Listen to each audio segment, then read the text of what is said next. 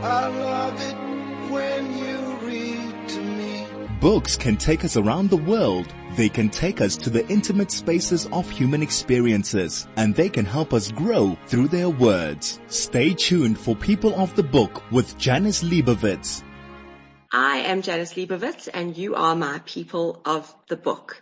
And today it is my great pleasure to have as my guest Joanne Fedler. Joanne, welcome to the show. Thank you so much for having me, Janice. It really is a pleasure. And I know this has been a very bittersweet trip to South Africa for you. And I wish you and your family long life on the recent loss of your mother. Thank you so much. And I know a lot of planning, replanning, um, your launch, your launches in both Joburg and Cape Town. A lot has been happening for you. It's been quite a heavy trip. So thank you so much for taking the time to chat to me today. And honestly, it's my pleasure. Really, we're going to be talking about your latest book and really you are a child of Africa and we claim you as our own. You haven't lived here for many years. You are here from Australia, but we do claim you as our own. We are so proud of you, which is why we, we still, you are ours and you have huge popularity here. And the book that recently came out, published by Penguin Random House South Africa is Unbecoming. It's really loosely part of a trilogy. It's, it's the third book in a trilogy that started off quite a few years ago in 2006 with Secret Mother's Business. Tell, tell me a bit about that. Uh, well, but before I say anything, Janice, I want to say that I claim myself as a child of Africa. You know, uh, unlike a lot of people who immigrated to Australia, I am a dual citizen and have maintained my South African citizenship as something I would never ever want to ever relinquish. So, you know, I always, I feel like I have, you know, a foot in, you know, on each continent and always sort of, you know, trying to bring these two parts of myself together. So I'm so thrilled and I love my South African readers. I love my South African community and um, feel very, very, always feel so loved and welcomed when I come here. Um, so thanks again for, for having me. So I'll get to your question um, about the, the third in the trilogy of Secret Mother's Business. So in 2006, Secret Mother's Business came out and it was based on a night that I spent with a group of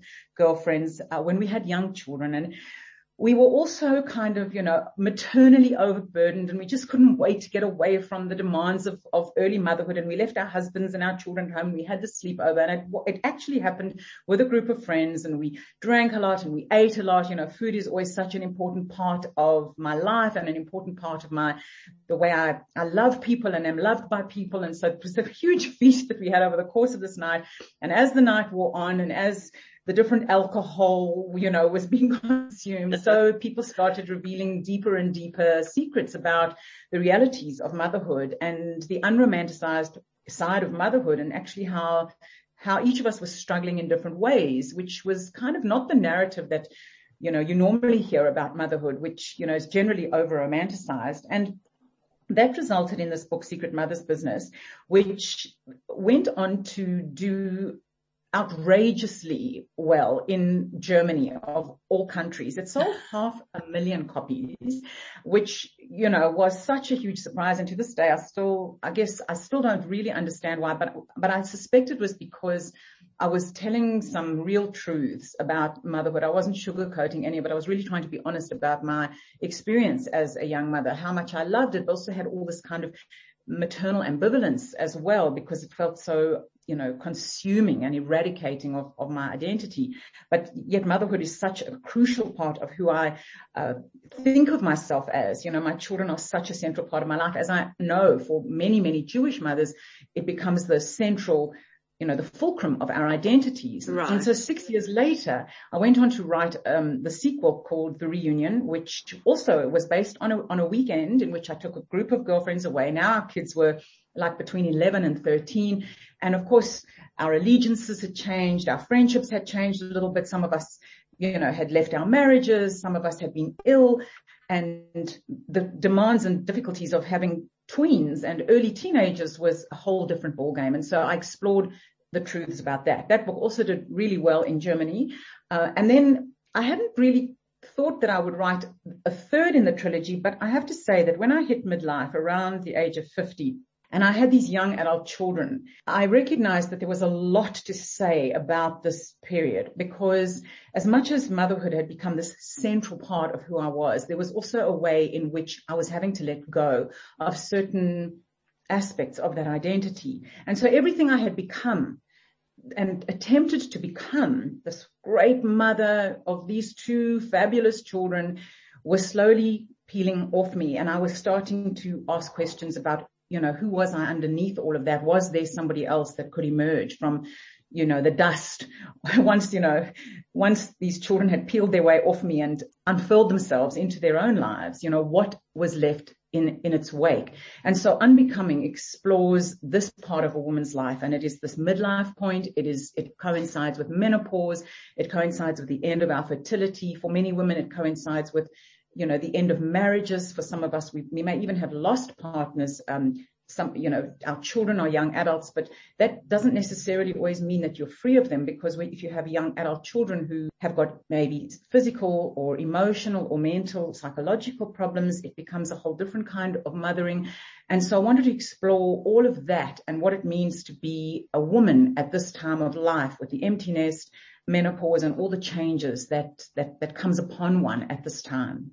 That's what unbecoming is about. There is a lot to unpack here. I'm talking to Joanne Fedler this morning and you're listening to People of the Book. I love it when you read to me. This is People of the Book with Janice Liebowitz. I'm Janice Liebowitz and you're listening to People of the Book. And today I'm talking to Joanne Fedler about her new book, Unbecoming. So Joanne, when you started and you first wrote Secret Mother's Business, did you think that there was going to be a follow up to this? Did you think you would continue? And I just want to say the three books that you wrote, these are novels. They, they're written as, as novels. Um, the main character is, as you say, based on yourself and your own experience, but they are actually written as, as fiction books yes. the, the other characters and these friends, they aren't actually real characters. You've, you've based them on women, but explain, explain to me how, how these characters came about and explain to me who these women are. Well, you know, for all these, all these books, I always do a lot of research. I like to speak to lots of different women and hear lots of different people's experiences because the, the truth about any any part of our lives, motherhood, marriage, etc., is that there are many versions and that no one person has the truth of that experience.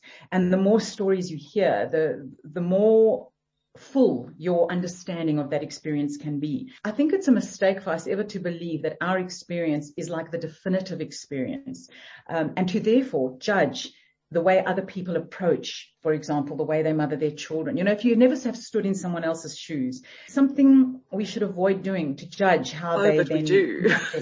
but, we, do. do all the time, right? But exactly. we do. Because of course, I know.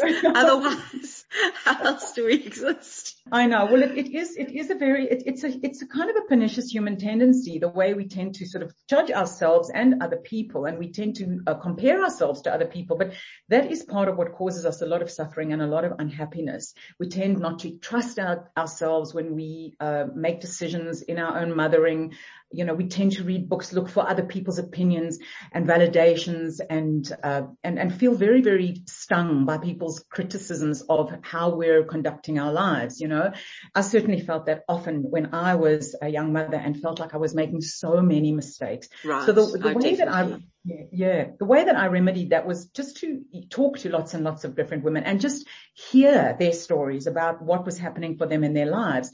And so when I create these characters, what I'm doing is I am looking for different kinds of experiences that shine a different light onto, for example, you know, the way you approach, let's say in Secret Mother's Business, punishing your children or how you feed them or you know, the, you know, the amount of time you spend with them, you know, if you want to stay at home with them or if you want to carry on working. And I looked for people who did things differently and then brought them all into conversation with one another because for me, that's really the heart of how women interact is we, we sit, we talk, we share, we, we discuss, we, and then behind each other's backs, we bitch about each other and we, and we compare and we criticize, right? And we also know that other people are doing the same about yes. us. and we kid ourselves into thinking that, that other people are not doing that about us. We're just doing it about oh, other people, but no one yes. is doing that about us. I always was conscious that if I was doing it, that it was very likely that other people were were, were judging me. And, and, and, you know, when your children behave in certain ways, you, you know, when they are you know, in inverted commas, you know, traditionally successful, you know, we feel like we are successful, like we have achieved something. When our children are in inverted commas unsuccessful or struggling, you know, we tend to feel like we are the failure and yeah, that can become quite a difficult dynamic. Certainly one I have navigated and had to work through and I have really learned the hard way, uh, you know, having been judged and uh, criticized and found uh, and, and sadly, Janice, actually within the Jewish community, I actually found the worst kind of critique and the worst experiences I ever had were actually amongst the kind of people I would have thought were your community. Um, and that actually made me somebody very conscious of never judging uh, another another mother, another person, because until you've actually stood in another person's shoes, it is impossible to know another person's reality. Uh, but the book, of course, is about the way women are friends, but the way we also talk behind each other's back. Certainly the first two books were like that. But in this, in this book, Unbecoming, the one thing that has changed in the consciousness of the main character and amongst all the characters in this book is that they've dropped all of that. There is no judgment of each other. There is a deep love and acceptance and compassion and empathy because I think when you have reached midlife and you've lived long enough, you, you know that life is not all sunshine and roses and it's not all like gloomy skies and, you know, bad times. It is an absolute amalgam of those two things. And you know that at any one moment your life can go from a high to a low and that you should never be so self-congratulatory about the way things are because tomorrow your life could change in an instant. And we've all lost people. We've all suffered tragedies by that, by that, by, by midlife you have suffered enough to know that life changes in a moment. And so your empathy for yourself and for others and your compassion for others is at an all-time high, or it should be. I mean, I have be, seen women in midlife who are still deeply critical of themselves and their bodies, you know, the way their lives have turned out. But I think that it is the time to celebrate life rather than to, you know, to wallow in a, in a, in a sense of, of failure or regret. I totally agree. So to, to come back to, to Unbecoming, to, to this book, which is what we're talking about. Again, the central character is Jo, based, let's say, loosely on yourself. And Jo is taking, let's say, a sabbatical. She's taking a time out from her husband, from her now adult children, who she just has no understanding of. She has no, she thinks maybe she's gone wrong somewhere. She doesn't understand the choices they've made. She doesn't understand the decisions they've made in their lives. And she's, she's on a bit of a timeout. She's staying somewhere. She's not with them. She's moved away for, I think it's three months or something. And she bumps into her old friend Fiona. And Fiona tells her that she is about to celebrate her 57th birthday and it's the first cele- um, birthday that she's going to be celebrating after the loss of her husband. And I, I know that, that she uses the word, it's the first birthday she's celebrating as a widow. And the word widow really, it, it sets off something in Jo. And she says that she's, she's going off on a sacred, a silent walk through a rainforest with um, a group of friends to, to do a sacred ritual and she would like Jo to join them. It's a spur of the moment thing that she invites Jo to come with. It's, I think the next day or the next week or something. And Jo kind of thinks, well, not doing anything else and I'm not, I'm not with my husband at the moment. You know, I don't, I don't have to cook the meals. I'm not at home. I'm not working right now and, and off she goes. And what was interesting to me was that right at the start, when she goes and meets these women, she thinks that, and there's a line here that you use, she said, ignorance gives her immunity because she doesn't know these women. So she thinks, well, she's just going to go off, go on the silent walk, come back again and, and, you know, come home. She feels that she's a gate crasher in this sisterhood that is Fiona's. And she's just going to go, go on the silent walk, do what she needs to do, and then she's going to leave. But that doesn't happen when women are together. You, no. you know, you, you, you don't have immunity. You, there's involvement, there's bonding, there's, you know, it, it just doesn't happen like that. Exactly. Especially so, in a group of strangers. Especially weirdly. in a group of strangers where you, you are able to, to let your guard down and there Absolutely. are no, there's no boundaries. And I have to tell you something really interesting. I happened to read this book when I was away on a women's retreat. Oh wow. with a bunch of women that I had never met mm. before. I didn't, I didn't, I didn't even know where I was. I was literally away somewhere in the middle of nowhere on this retreat and I was reading this book and so to tell you that the book resonated with me was like, wow, it was like, you know, aha moment. So we're going to take a break and then we're going to come back and we're going to talk about this, this bonding that happens when women are together and even more so, as you say, with women that you don't know. I am talking to Joanne Fedler today and you're listening to People of the Book. This is People of the Book with Janice Liebowitz. I'm Janice Liebowitz and today I'm talking to Joanne Fedler about her brand new book, Unbecoming. And really, if you haven't read it yet, I suggest you go out and buy it. It is really an incredible book. It's, it's eye opening and it's really something that will resonate, especially if you are a woman of a certain age. And let me tell you, it's not only for women of a certain age, it is also for men. Go out and buy it and read it and it will give you an eye-opening understanding of the women in your life. Go and read it. I've actually had a lot of men come to me and tell me that they've they've really gained an insight into you know uh, you know the women in their lives at this age because what is true is that we do change and it's not always understandable to us and certainly not to the men in our lives. Fully, fully agree. So that's why I'm saying men need to read this book too. It's really not just for women. So before the break, we were talking about that bonding that happens with women when they are together. And funnily enough, you know, it's wonderful when you're with a bunch of people who you know really well. That is awesome. And if you have those friends and if you still have friends like that, when you are, when you've reached that age when we are in our fifties and we've still got those close friends, that's incredible. But when you happen to get together with a group of women, as Jo does in this book, and she thinks she's able to, you know, keep herself separate and closed off, and she's going on the silent walk with women that she doesn't know.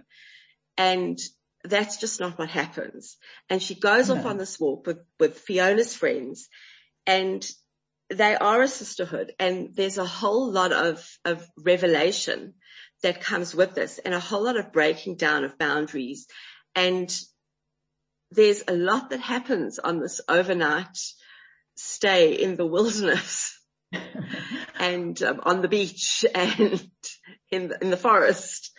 Around the fire. Around the fire. Tell me what, what happens. Well, I'm not going to reveal everything no, that no. happens uh, Don't, around the no, fire, but I think no spoilers.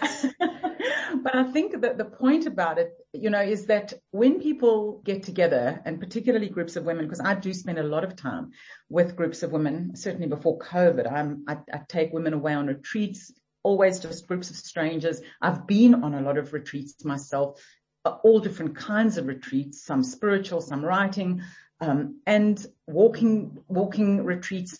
What happens in a space where there is a sense of solidarity or people are coming together for kind of a common purpose and people begin to share their stories is it creates a kind of a domino effect. As one person opens a door, what that does is it gives permission to somebody else to step through their own doorway or across the threshold. And sometimes people tell each other secrets and things that they have never, ever, ever spoken to any other human being. I have had the privilege of being on writing retreats with women where people have shared things in that group of strangers that they have never ever spoken or shared aloud to another human being. And what, and the braver the, the revelation, the more courage that person reveals in, in taking that step, the more it emboldens the group because you create a kind of an, an energy in that space that requires quite a lot of holding. I mean, as a facilitator and anyone who's listening to this who is a facilitator knows that the safety of the group is the most important element of that group. If people feel safe in that group, and sometimes being with strangers is what gives you that feeling of safety. Because sometimes when people know you, you feel much more vulnerable. You're scared to reveal things. You don't know how it's going to come back.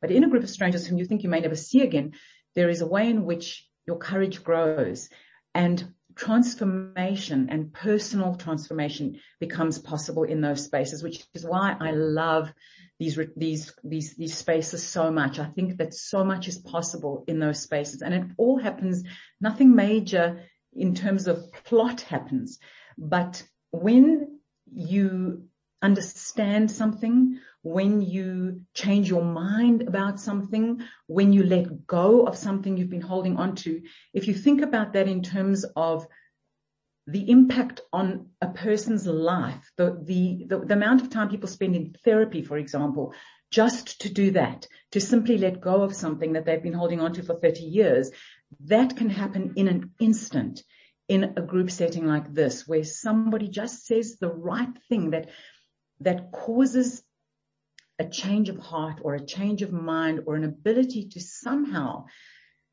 move forward in your life. And that in a way is what happens over the course of this night in different ways for each woman because each woman is, is really navigating a, a terrible loss or a terrible grief that only gets revealed uh, through the course of this, this day and this night. And secrets are shared and people say things and they land at just the right moment for just the right person. And that was really what I was, what I was trying to show in the story. And, and, of course there is a catalyst that comes into play here, which I'm, um, we're not going to talk about. And I know that you deny that there is a plot here, but I mean, I, I completely disagree because there, there definitely is a plot that runs through this book.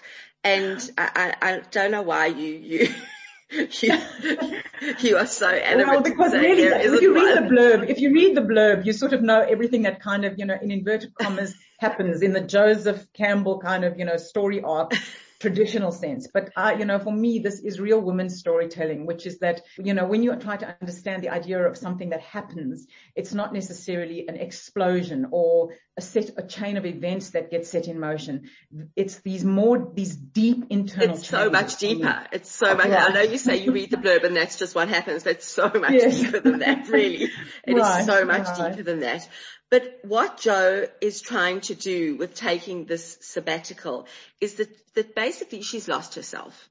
She's reached the stage in her life where she spent her, her entire married life and more or less, I think we spend our entire lives trying to become something that we think we are meant to become, that we've been told we're meant to become, and we, we, we're working so, so hard to become this person, this wife, this mother, this partner, whoever it is that we, we think we are meant to become. And then we reach a point and we're still married or we're, we're not still married or we've lost our partner, whatever's happened to us. Our children have grown up and we think, where, where am I? Who am I now? And that's right. And we have to relearn ourselves.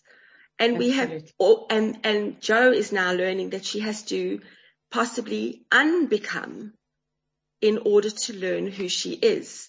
So let's talk about the title of the book. Is she unbecoming? Well, you so beautifully. yes. you, you, now, you put it so beautifully. Oh, thank you. But is she now needing to unbecome? Is she unbecoming? And I know that, that, um, during your launch, um, Gail Schimmel actually, there was another interpretation of unbecoming. So let's, let's actually talk about the title. You've certainly explained the, the, this idea of, you know, how we spend so much of our lives trying to become one or another thing, a great wife, a great mother, and whatever career path we've chosen, we, you know, we spend a lot of time becoming that person. You become an expert at something. By the age of 50, you're an expert at something. And, uh, for a lot of us, that may be, you know, a mother, it may be a partner, it may be in whatever work we've, we've chosen to do. It might be as a daughter to aging parents, whatever it may be, you know, a member of the Jewish community, etc., etc.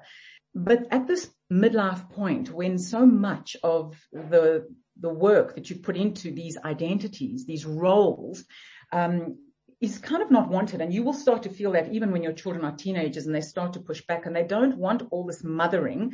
They, they need to be mothered in a different way. And I have written a book about that called Love in the Time of Contempt, which is about how you have to change the way you mother your children as they become teenagers. If you actually want to stay connected to them, you can't still mother them the way you did when they were, when they were small children. And then as they become young adults, that changes again. You know, I, I feel like I've constantly been like the egg has cracked so many times and I've I've had to sort of shed the layers of myself in so many instances to, in a way, you know, become more and more marginalized in my children's lives, like more in the background, but kind of like always there, you know, a kind of an invisible presence, kind of like a hand in the small of their back rather than, you know, like pulling them by the leash or whatever it may be, whatever right. image we have of ourselves as mothers. so I think there comes a certain point in your life where your marriage kind of reaches a, it definitely reaches a tricky place no matter, no matter what kind of marriage you're in. It may be when, for a lot of us, it may be when we when our, the last child leaves school and you finish doing this job as a team of raising these children. A lot of women, actually, a lot of marriages break down exactly at that point. It's a fascinating thing. Um, and a lot of those uh, divorces are instigated by women because by the time they get to that point, they realize they don't want to be married anymore and that the marriage has run its course. They, they're not getting anything out of the marriage anymore. For a lot of women, I think, uh, you know, we, we reach this point and we, we, we start to wonder who else could I become? Who else, what else is inside me? You know, now that all this mothering is done, because you have a lot of energy and you need somewhere to put it and you can't still be living through your children. Well, you shouldn't be. I know a lot of Jewish mothers try to, but it's not, it's actually not a very healthy it's not a very healthy uh, role for us to take on. So that's the unbecoming part, you know, the unbecoming all these things that you have become. But unbecoming also has this idea uh, behind it, you know, the interpretation of being sort of, uh, not very nice and unbecoming unbecoming behavior, behavior that it is not fitting for yourself. And it's when quite, women, it's quite a Victorian concept. It's a very Victorian concept, but honestly, Uh, you know, if you have a look, look at a lot of the literature, specifically, I did a lot of research on the legal literature where menopause and menopause is used as a defense or an excuse for women's behavior. There is a lot of stereotyping of, of women as irascible, you know, difficult, that we become difficult at this age. We're not, we don't behave in the ways that we're supposed to anymore. And that you know, we become dissatisfied with our lives. We, we, we're not uh, so easily pleased anymore. And it, it, it, you know, it's when you hit menopause and you start to get angry and you, you get angry about all the things that you refused to be angry about earlier or the things you sucked up before that you're just not prepared to suck up anymore. And I just felt like when this anger came upon me, I, I just wasn't a very likable person anymore. And the best part about it, Janice, is that I didn't care. I used to care about being liked and I spent so much of my time and energy making sure that people liked me. I wanted to be liked. And it is such a tiring role to take on to make sure that you don't offend people. And I mean, I'm not talking about being, you know, a miserable, awful person. No, I get it. I, I, I hear you. About not just sort of trying to please other people all the time and sometimes just actually asking myself, what do I want? And because for, for my whole life, I cooked food for other people that other people would eat. My son was a very fussy eater. And so for like 20 years, I cooked food that he liked, never asking myself, is this food that I want? Is this what I want? And finally, when I had to, when I didn't have to think about what other people wanted, I started to think more about what I wanted to do. And that included things like oceans, open ocean water swimming, which I would never have done before because I was too scared, because I didn't want to die and leave my children without a mother. I mean, that's another way in which, you know, I've, I've, I've unbecome myself because when people, right. my husband, when I started ocean water swimming, my husband would look at me and say, who are you? Who is this person? I used to not be able to get into the ocean. I was so scared of the water and I've now become somebody totally different You know, everything I thought I was, I've let go of. I've become a new person and I really am liking the space. And there, there was a word that you discovered. There was a, yes. when you did all this research, now I happen to know there was a word that you discovered that you'd never heard before and it's a fabulous word. And I, I I never heard it, but I, it, it's an amazing sounding word. So tell me the word again.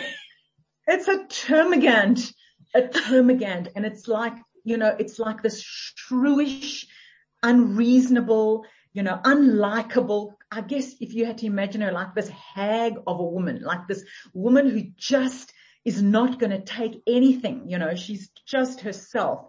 Um, but it's meant as a put down. And I've really reclaimed this, you know, as, you see, as, I, yeah, I also don't, I don't see it as, I just think it's, it's, you know, you reach the point where it, it's, you're, you're not meeting that expectation anymore. You're, right. you're like, I'm not going to be that anymore. I'm not going to do that anymore. You're expecting me to be something that I've been all those years. And absolutely. And Janice, this goes, it came down all the way down to my clothing. I stopped wearing bras. I only wear the softest, most comfortable, like sports bras that don't hurt. There's no underwire. There's nothing. And some days I don't wear a bra at all. And I don't care if, if anybody is offended by this.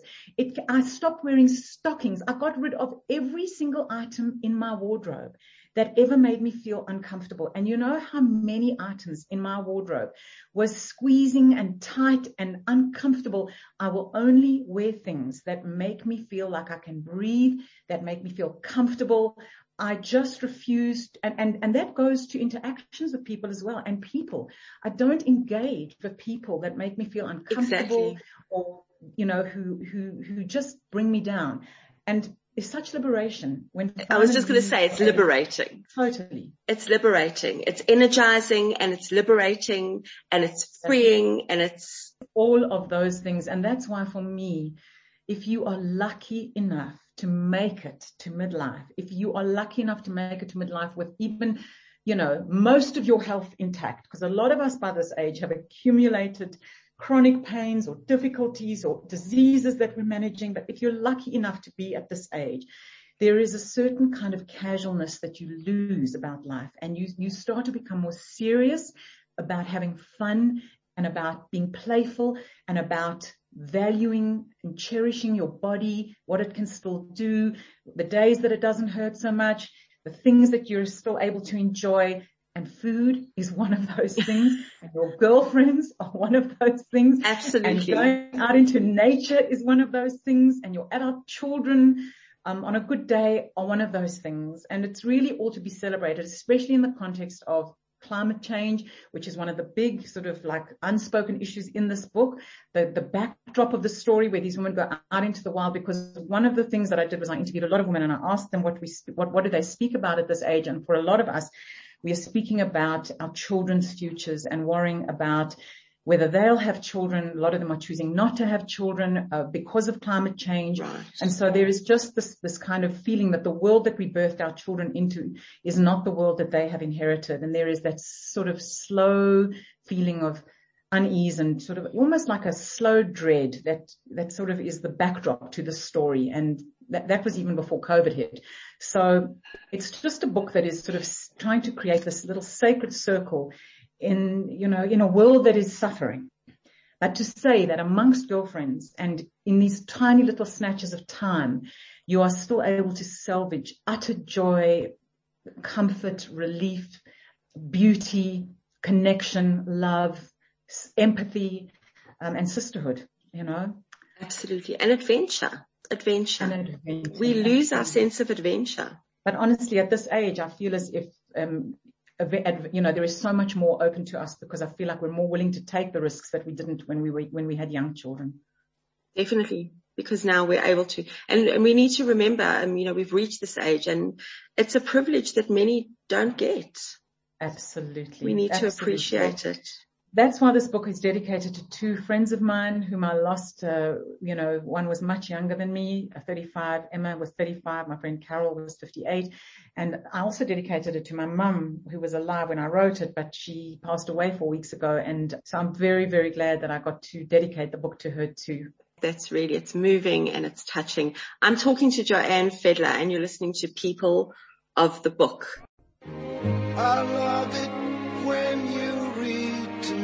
This is People of the Book with Janice Liebowitz. I'm Janice Liebowitz and today we are talking about unbecoming. My guest is Joanne Fedler. And Joanne, Unbecoming was the last in a trilogy, and I know you've been asked if there's going to be another one, which would make it not a trilogy. So, um, yeah, I don't know. And, and I know you've said you're not, you're not going to write another book, but you're working on a very exciting project at the moment. So tell me a bit about that. Well, Janice, I have been working with my father, Dov Fedler, um, who was a political cartoonist for many, many years here in South Africa. He started working on a project called Gagman 35 years ago, which was a, a comic novel words as well as illustrations about a man in the Nazi concentration camps who survives by telling jokes to the commandant. And it is the most remarkable piece of writing. It is to me one of the most original and intriguing projects I've ever worked on. I helped him finish writing it. It was, he was struggling to finish it because he'd worked on it for so many years and it had gotten too big for him to hold in his head. So I came in, uh, together with Louis Levine, who was the architect of the Holocaust and Genocide Museum here in Johannesburg. And we've helped him finish this book, which will be coming out in early 2022. We have a lot of interest from it, uh, in it from Holocaust education institutions, the Anne Frank House. And so that's what probably I will be spending my time on going forward, at least for the, you know, for the foreseeable future. Uh, I'm not sure whether I do have another book in me. I do think if I ever did have grandchildren, and there's a big question mark over that, there would probably be new stories to tell about, about that or even maybe becoming an elder, which I think is the next responsibility for all of us to be elders to the younger generation and to hold the space for them as they navigate the future. Uh, but let's see what happens. I think there's, there's always stories to tell. And I think you have a lot of stories still left in you. So, um, I think there, there is a lot, um, yeah, I, I think, I think there's still a lot, uh, that, that we still uh, are expecting from you, Jay. Uh, all right. Well, all I'm going to say is don't hold your breath. Let's see what happens. Let's see what the next couple of years bring. So I know that, that Gagman is something that is, is clearly very close to your heart. And when you say it's being released early 2022, are we going to see that in South Africa? Yes, we have actually um, got uh, we have actually got a way in which the book will either be published or distributed here. It was very important to us that it was distributed here, um, so that I've just secured on this trip, and so it will definitely be coming out. And I'm quite sure that uh, Lewis and I will be doing some publicity around that. We are hoping that it may even be picked up by schools as a set work because it is one of the most intriguing and original, I think, pieces of work that has been um, written about the Holocaust, and it will likely be quite controversial as well, which um, will also provide for lots of interesting debate and conversation. Um, you, are you able to tell me a bit about the story behind it? Sure. I mean, I think I think the reason being is that it it it's it's about a man who's telling jokes to survive, and this is really uh, was based on just an idea my father had, but it is actually based on a lot of research that has you know emerged from the concentration camps where people who were musicians, dancers, uh, writers were forced to entertain yeah. their captors and that dynamic um, of, of being forced to use your artistic skill in order to survive, you know, is such a painful idea. And to try, can you imagine having to come up with a joke to make somebody laugh? And if you do not elicit the laugh, your life is on the line. And so this book really treads a very edgy line uh, around what what what is what is it possible to do in order to survive? What would you do in order to survive? Uh, but it goes, it, it's it's it's quite a holographic book which goes into the Kabbalah and this intriguing dynamic between Gagman and his captor And then it moves into, actually into the idea of comic books and Superman, which was the invention of two Jewish boys um, in America, um, Shuster and Siegel. And I don't want to say any more about it because it's it's it's such a fascinating read. And we've had the, the, few people who've actually reviewed it and endorsed it, as well as the Sydney Jewish Museum, have come back saying that it is just the most original and remarkable piece of work, which I, I really do believe it is. And uh, so it will be interesting to see how it's received. And of course, we'll we'll be engaging in lots of conversation about it. It sounds like it's going to be incredible for Holocaust education and Absolutely. and in starting a lot of conversations in uh, in in that that type of education because um, it's it's always needed and they're always it looking for fresh material. It is, and this is very different also because there are about 50 illustrations that my father did over the years that are quite haunting and um, and very, very moving. And it focuses a lot on the burning of all the books, you know, that happened in Berlin yeah and and the way in which you know we have a responsibility as Jewish people to to now, and it's part of really I guess my intergenerational inheritance. Uh, bring books back into the world that are filled with Jewish soul, filled with Jewish humor, because Jewish humor is so much part of it's um, integral of the Jewish soul. You know, Absolutely. so much part of how we've managed to survive.